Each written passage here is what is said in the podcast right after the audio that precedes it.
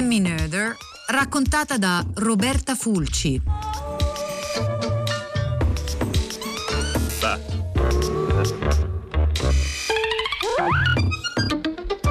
1934. In un vagone della metropolitana di Amburgo, un uomo e una donna discutono animatamente in tedesco. Alcune parole ricorrono: ideali, gruppi, sottogruppi e poi anche Führer. Le orecchie degli occupanti dell'intera carrozza sono tese ad ascoltare quei discorsi. Tutti i passeggeri osservano i due, allarmati. Per mettersi a parlare di politica col clima che c'è, devono essere proprio due incoscienti. Quei due incoscienti sono Emil Artin ed Emmy Nether. Ebrea e pacifista convinta, Emmy Nether non era certo una sostenitrice di Hitler. In quel momento però lei e il suo compagno di viaggio non stavano parlando di politica. Le parole che tanto scandalizzavano i presenti, gruppi, sottogruppi, ideali e anche Führer, cioè conduttore, appartengono a tutto un altro campo semantico, quello dell'algebra.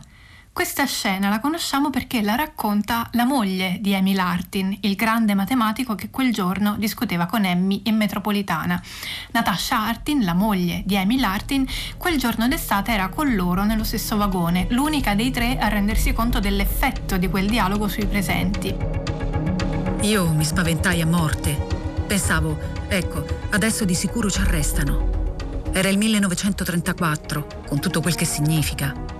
Ma Emmy si era completamente dimenticata, parlava eccitatissima e a voce alta e continuava ad alzare la voce dicendo continuamente Führer e ideale. Era piena di vita e parlava sempre molto veloce e molto forte.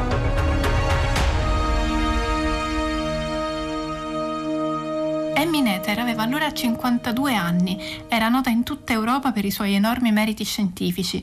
Aveva costruito veri e propri pilastri del sapere fisico-matematico e ora la sua fama aveva raggiunto gli Stati Uniti, dove si era trasferita proprio per sfuggire al nazismo.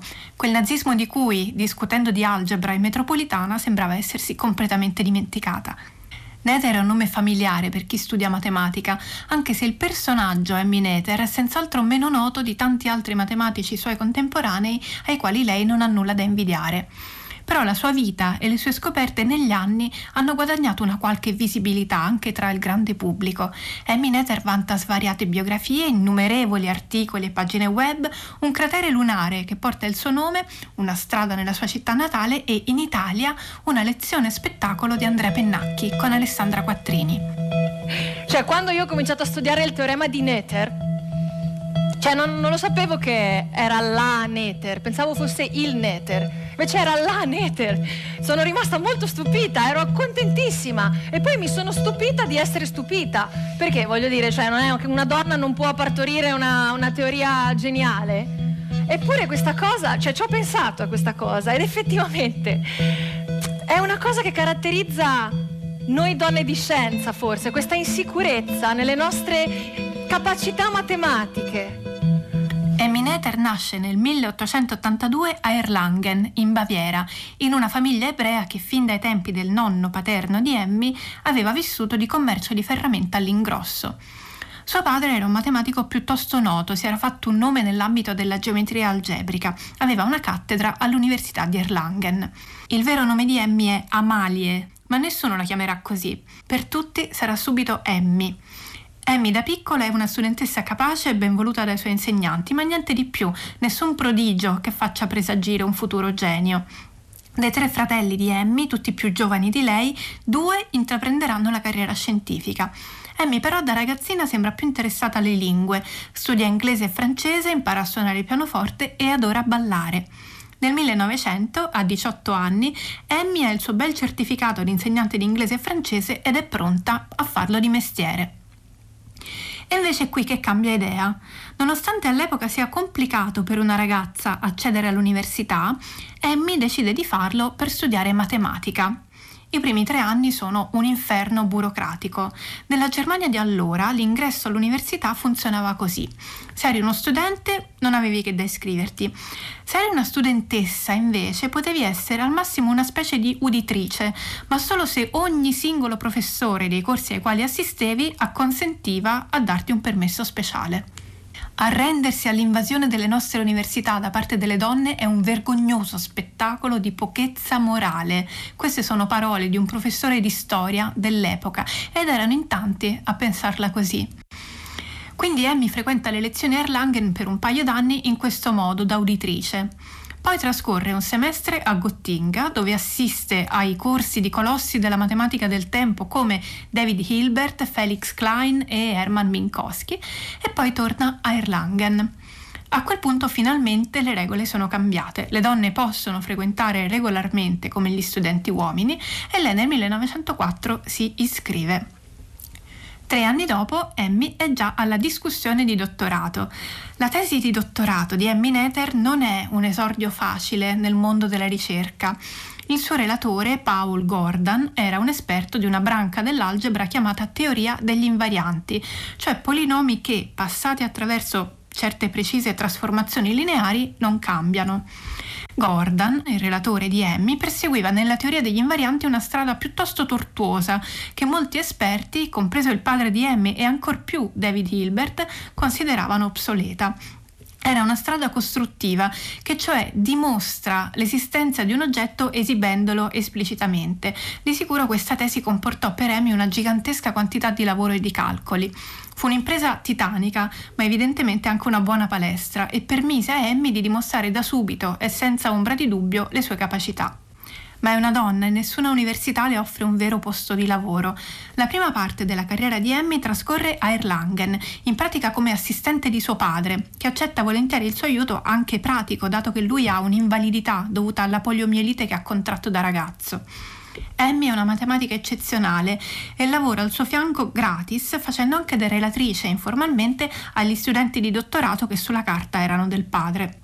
Nel frattempo Gordon, che era stato il suo relatore di dottorato, è andato in pensione e a quella cattedra è subentrato Ernst Fischer.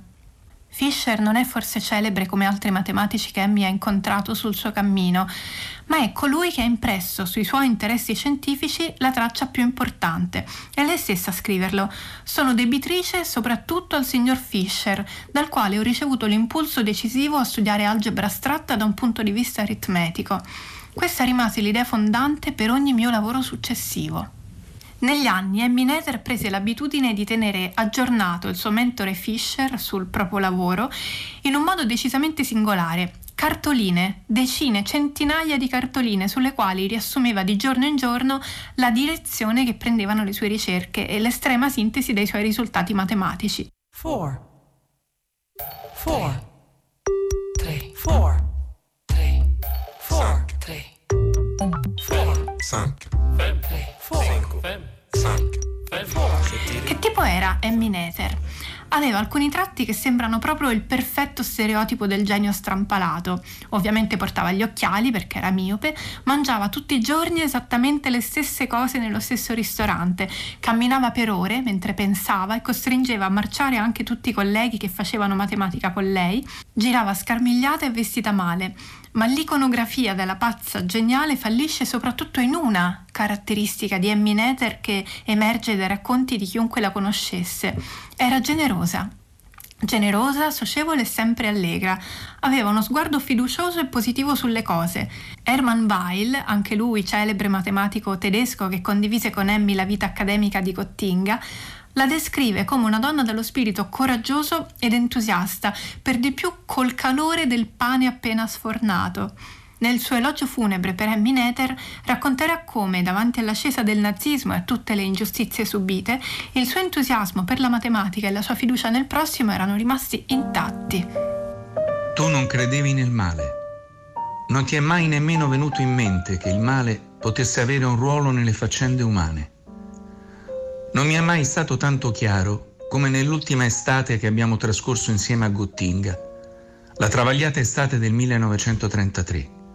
Nel mezzo dei tremendi disordini, scontri e distruzioni che avvenivano in ogni fazione attorno a noi, in un mare di odio e violenza, di paura, disperazione e abbattimento, tu andavi per la tua strada, raccogliendo le sfide della matematica con la stessa industriosità di prima. Quando non ti è stato più permesso di usare le aule dell'università, hai radunato i tuoi studenti a casa tua E anche quelli con la camicia nera per te erano benvenuti. Nemmeno per un secondo hai messo in dubbio la loro integrità. Senza curarti del tuo destino, col cuore aperto al prossimo e senza paura, sempre conciliante, sei andata per la tua strada. Molti di noi hanno creduto che l'ostilità che vedevamo scatenarsi non potesse essere perdonata, ma tu non ne fossi in alcun modo toccata. Nel 1915 nella carriera di Emmy Noether c'è una prima svolta, un invito, un invito da parte di David Hilbert e Felix Klein, quindi due assolute celebrità nella matematica tedesca negli anni a cavallo tra 800 e 900. Loro invitano Emmy a Gottinga perché collabori ad alcuni problemi aperti che hanno a che fare con la formalizzazione matematica della teoria della relatività di Einstein. L'invito è molto allettante, ma sulle prime Emmy ha dei dubbi. Se a invitarla sono due matematici affermatissimi, ce ne sono però chissà quanti che non vedranno di buon occhio una donna che fa ricerca in un'università così blasonata come quella di Gottinga. Alla fine però Emmy si decide e accetta. Arriva a Gottinga e in 448 dimostra due teoremi molto importanti. Uno dei due è addirittura monumentale e passerà alla storia come il teorema di Noether figuriamoci a Göttingen, erano tutti entusiasti, erano innamorati di questa teoria che aveva voglia di spiegare tutto l'universo. E anche Emmy partecipa ai, ai calcoli per questo. Allora scrive una sua amica, tutta citata, stiamo facendo dei calcoli difficilissimi, non sappiamo dove stiamo arrivando. E um, in questo applica... Um, applica appunto i suoi studi sugli invarianti, comincia ad applicarli alla teoria eh, di Einstein e pian piano in questo esercizio formula il teorema di Noether. Sono anni di felicità creativa assoluta. Siamo nella Repubblica di Weimar e quindi nel boom dell'istruzione. Studenti da tutto il mondo arrivano arrivano per ascoltare i discorsi di Amy. Amy finalmente può essere se stessa, così come la descrivono i suoi studenti, felice, sempre di buon umore, un pezzo di pane, calorosa e, e assolutamente non gliene importava niente delle cose materiali. Aveva, andava in giro con un ombrello tutto scassato e gli dicevano ma prof, ma sto ombrello, perché una volta per tutte non lo cambia? Questo è quello che lei rispose. Quando non piove io non penso al mio ombrello, ci penso solo quando piove. Quando piove, però, ne ho bisogno. Il teorema di Noether è un teorema profondo che lega due concetti della fisica con un ponte di immenso potere concettuale e anche pratico. Il legame era stato, per così dire, intuito, ma non era stato mai formalizzato. Fu Emmy Noether a scoprire che cosa lega simmetria e leggi di conservazione. Partiamo dalla simmetria. Nel linguaggio quotidiano siamo abituati a chiamare simmetrico un oggetto che ha una metà speculare all'altra. La simmetria in matematica però non è solo questo. La specularità è sì una forma di simmetria, ma ne esistono molte altre.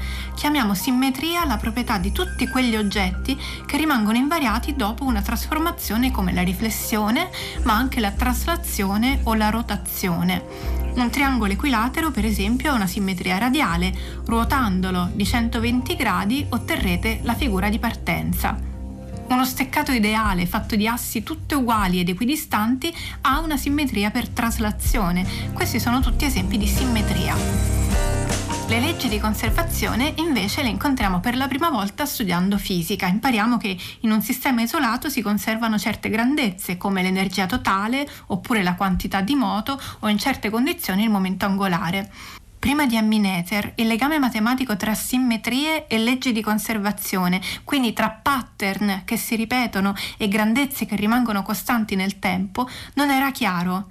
Non lo era nemmeno per Hilbert, Klein e nemmeno per lo stesso Einstein, che anzi cercava di mettere insieme i pezzi per completare l'impianto formale della sua teoria della relatività generale.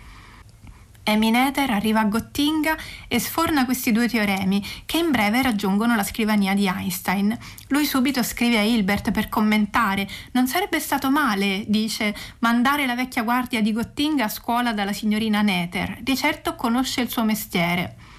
Alla morte di Emmy Noether, Einstein, scandalizzato che la notizia della sua scomparsa sia ignorata dalla gran parte dei giornali, invierà al New York Times una lettera dalla quale emerge molto chiaramente in che alta considerazione l'avesse.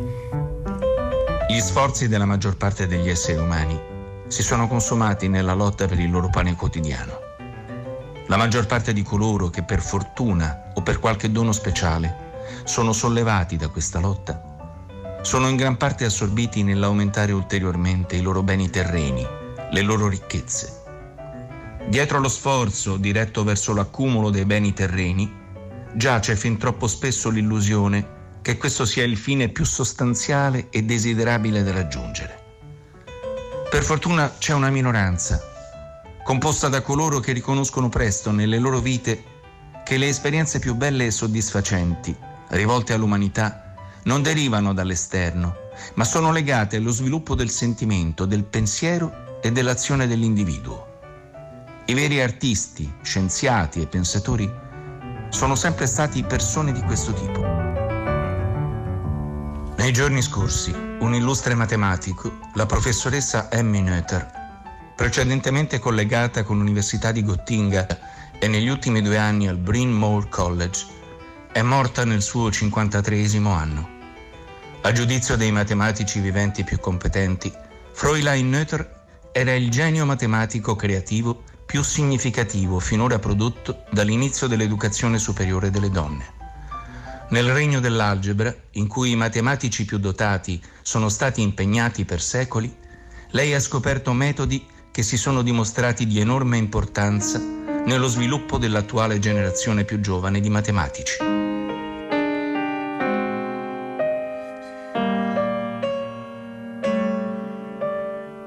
Nata in una famiglia ebrea, distinta dall'amore per l'apprendimento, Emmy Noether, nonostante gli sforzi del grande matematico di Gottinga Hilbert, non raggiunse mai la posizione accademica a lei dovuta nel suo paese. Tuttavia, si circondò di un gruppo di studenti e scienziati presso Gottinga che si sono già distinti come insegnanti e studiosi. A lei, così altruista, i molti anni di lavoro significativo sono stati premiati dai nuovi sovrani della Germania con un licenziamento che le è costato i mezzi per mantenere la sua vita semplice e l'opportunità di continuare i suoi studi matematici.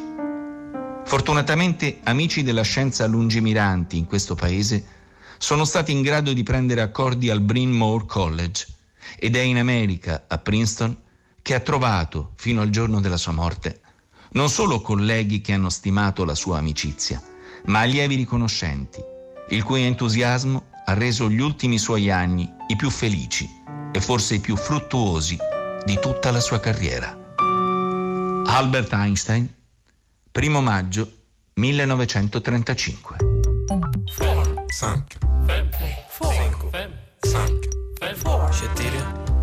Un giorno Emmy Neder fece visita al collega polacco Franz Mertens. Suo nipote, anni dopo, la ricorderà così.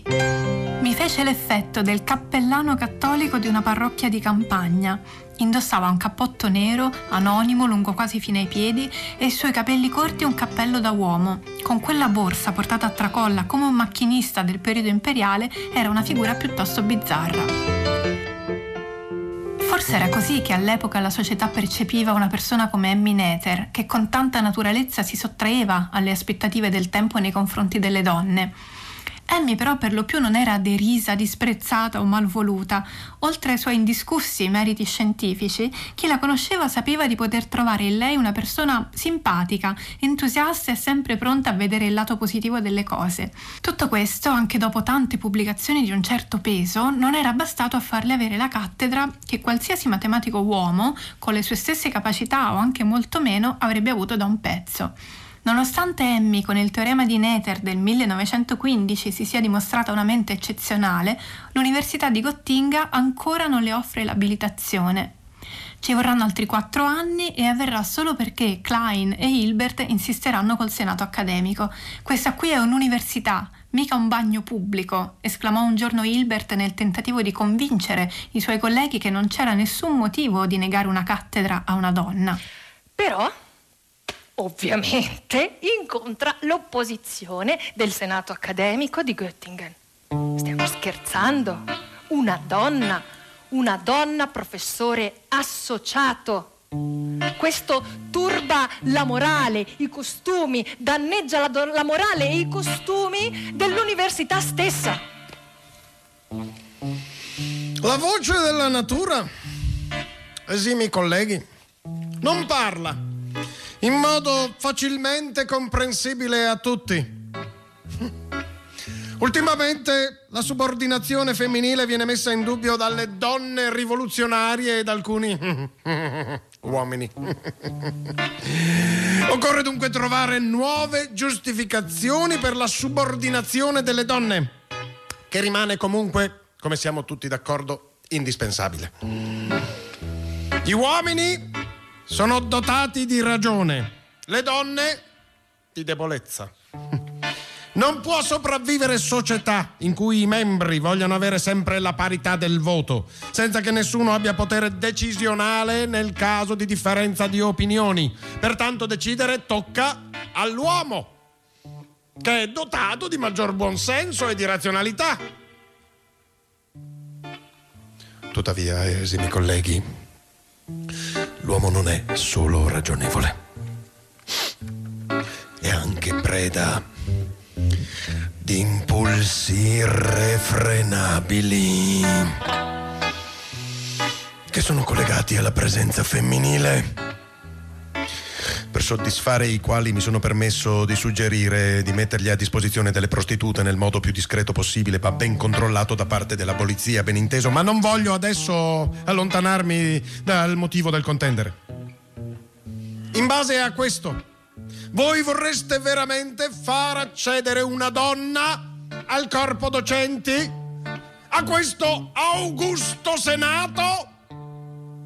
Io non capisco come il sesso della candidata possa costituire un argomento a suo sfavore. Questa è un'università o è uno stabilimento balneare? Questo disse Hilbert al senato accademico, ma non ce la fece, eh? Non ci fu nulla da fare. L'unica cosa che ottenne era di avere Emmy come assistente non pagata. Eh sì, perché una fa ricerca così, per hobby, capito? E deve sempre essere mantenuta dal marito o eventualmente dal padre e dal fratello. Comunque, in una sorta di vendetta simmetrica, Emmy comincia a nuotare in una piscina per soli uomini. Immaginatevi le facce. Alla fine l'abilitazione arriva quando Emmy Nether ha 37 anni. Emmy insegna, segue le tesi degli studenti, dimostra teoremi, pubblica articoli, prima gratis e poi per un modesto salario. All'inizio, quando non c'è neanche quello, si accontenta di vedere che i cartelli con cui Hilbert annuncia le proprie lezioni contengono anche il suo nome, con l'assistenza della dottoressa Emmy Nether. Non si lamenta mai di essere pagata poco, la sua famiglia le ha lasciato di che vivere, quindi lei non reclama altro, nonostante sia lei stessa a pagare la retta della clinica dove è in cura uno dei suoi tre fratelli che è malato. In questi anni Emmy Noether si lancia nell'algebra pura, si dedica anima e corpo alla teoria degli anelli e anche lì al suo passaggio spuntano risultati fondamentali.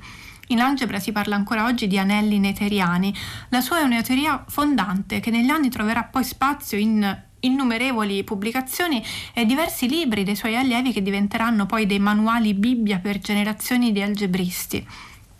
M è anche tra gli editor del Mathematische Annalen, prestigiosissima rivista accademica che si avvaleva della collaborazione dei più grandi matematici dell'epoca. Gottinga in quel periodo è il cuore della ricerca matematica europea. Tutti i migliori matematici dell'epoca transitano per Gottinga e Mineter, nei 18 anni che lavorerà lì, avrà occasione di incontrarne decine. Hilbert, Klein, Weil, ma anche Richard Courant, Richard Brauer e tanti altri. E poi Emmy viaggia, è invitata ovunque, Bologna, Mosca, Zurigo, dove riceverà un premio prestigiosissimo, insieme a Emil Artin, quello della metropolitana e nelle occasioni mondane che offrono i viaggi mostra come la passione per il ballo sia rimasta quella di quando era ragazza. Quando è a Gottinga gira spesso con un codazzo di allievi che le sono molto affezionati. Diversi testimoni diranno che loro la seguivano come se fosse un pifferaio magico. Spesso la domenica andavano a trovarla a casa, dove lei offriva a tutti la merenda. Von den damaligen tausend Mann vor zehn Jahren bis heute 14 Millionen zu machen und ich werde aus den 14 Millionen die 20 und die 30 Millionen machen. È il 1933, quando il nazismo stabilisce che Emmy Noether, nonostante sia una celebrità della matematica e una studiosa di prim'ordine, non può più tenere la sua posizione a Gottinga perché è ebrea. La cacciano senza nemmeno una pensione, cosa di cui di nuovo lei non si lamenterà mai. A questo punto Amy vorrebbe temporeggiare. Una possibilità è seguire suo fratello Fritz, anche lui un matematico affermato che ha ottenuto una cattedra in Siberia e si è trasferito lì con tutta la famiglia. Amy in realtà spera di poter andare a lavorare a Oxford, ma in breve diventa chiaro che rimanere in Europa è un azzardo. Alla fine sceglie di trasferirsi negli Stati Uniti. Con il supporto della Rockefeller Foundation ottiene un incarico di un anno al Bryn Mawr College, un college femminile in Pennsylvania, dove trova ad accoglierla un'altra rarità come lei, una donna matematica, che dirige quello che sarà il suo nuovo istituto, Anna Pell Wheeler. Anna ed Emmy diverranno ottime amiche. Andare negli Stati Uniti per Emmy non significa abbandonare le sue molte relazioni sociali o trovarsi isolata. Prima di tutto lei parla inglese benissimo, dato che da ragazza aveva studiato lingue, quindi non ha difficoltà a farsi subito una nuova cerchia di conoscenze. E poi ormai parecchi dei suoi colleghi europei avevano attraversato l'Atlantico, alcuni per sfuggire alle persecuzioni razziali, altri per inseguire il fermento scientifico di Princeton, tra loro anche Herman Weil, l'amico che l'aveva paragonata al pane appena sfornato. In più, il valore di matematica di Emmy Noether è così palese che l'anno seguente i suoi orizzonti si allargano. La invitano a tenere un ciclo di seminari a Princeton, all'Institute for Advanced Study. E lei, per alcuni mesi, è ben felice di far su e giù in treno tra Bryn Mawr e Princeton per portare la teoria degli anelli nelle aule di quella che ormai, come prestigio scientifico, praticamente la Gottinga americana. Le sue lezioni sono difficili per quel nuovo pubblico, non abituato al suo approccio assiomatico, astratto, concettuale. A volte Emmy mentre fa lezione si lascia scappare dei pezzi in tedesco e qualche studente si scoraggia e abbandona prima che lei trovi il modo giusto di porgere la sua materia. Ma poi puntualmente lo trova e negli Stati Uniti come a Gottinga diventa un punto di riferimento per tantissimi allievi. Amy Nether farà un'ultima visita in Europa nel 1934, quella volta che con Emil Artin scandalizza un intero vagone della metropolitana di Amburgo parlando di ideali. È dimenticata, è dimenticata, parlava eccitatissima, eccitatissima e, e continuava ad alzare, e continuava ad alzare dicendo, continuamente, dicendo continuamente Führer, ideale, ideale. Era piena di vita, era piena di vita. Tornata negli Stati Uniti, pochi mesi dopo, nell'aprile del 1935, è operata in fretta per un tumore. Tutto sembra essere andato bene e invece pochi giorni dopo le viene la febbre alta ed Emmy nel giro di alcune ore muore, forse per via di un'infezione dovuta proprio all'intervento chirurgico. La sua eredità scientifica è gigantesca. I risultati più famosi di Emmy Noether sulle leggi di conservazione e sugli anelli hanno avuto un impatto enorme sulla matematica e sulla fisica ma sono in molti a sostenere che la sua influenza scientifica sia in gran parte sommersa. Una quota imponente del suo lavoro si nasconde tra le righe delle innumerevoli pubblicazioni alle quali ha collaborato, spesso in modo informale, o nei tanti lavori che ha corretto, nelle decine di studenti che ha formato, ispirato e incoraggiato, da Gottinga a Princeton, a suon di camminate, merende e interminabili dissertazioni algebriche. Il 14 aprile 1935 muore a Bryn Mawr, negli Stati Uniti, Emmy Noether. Roberta Fulci l'ha raccontato a Wikiradio.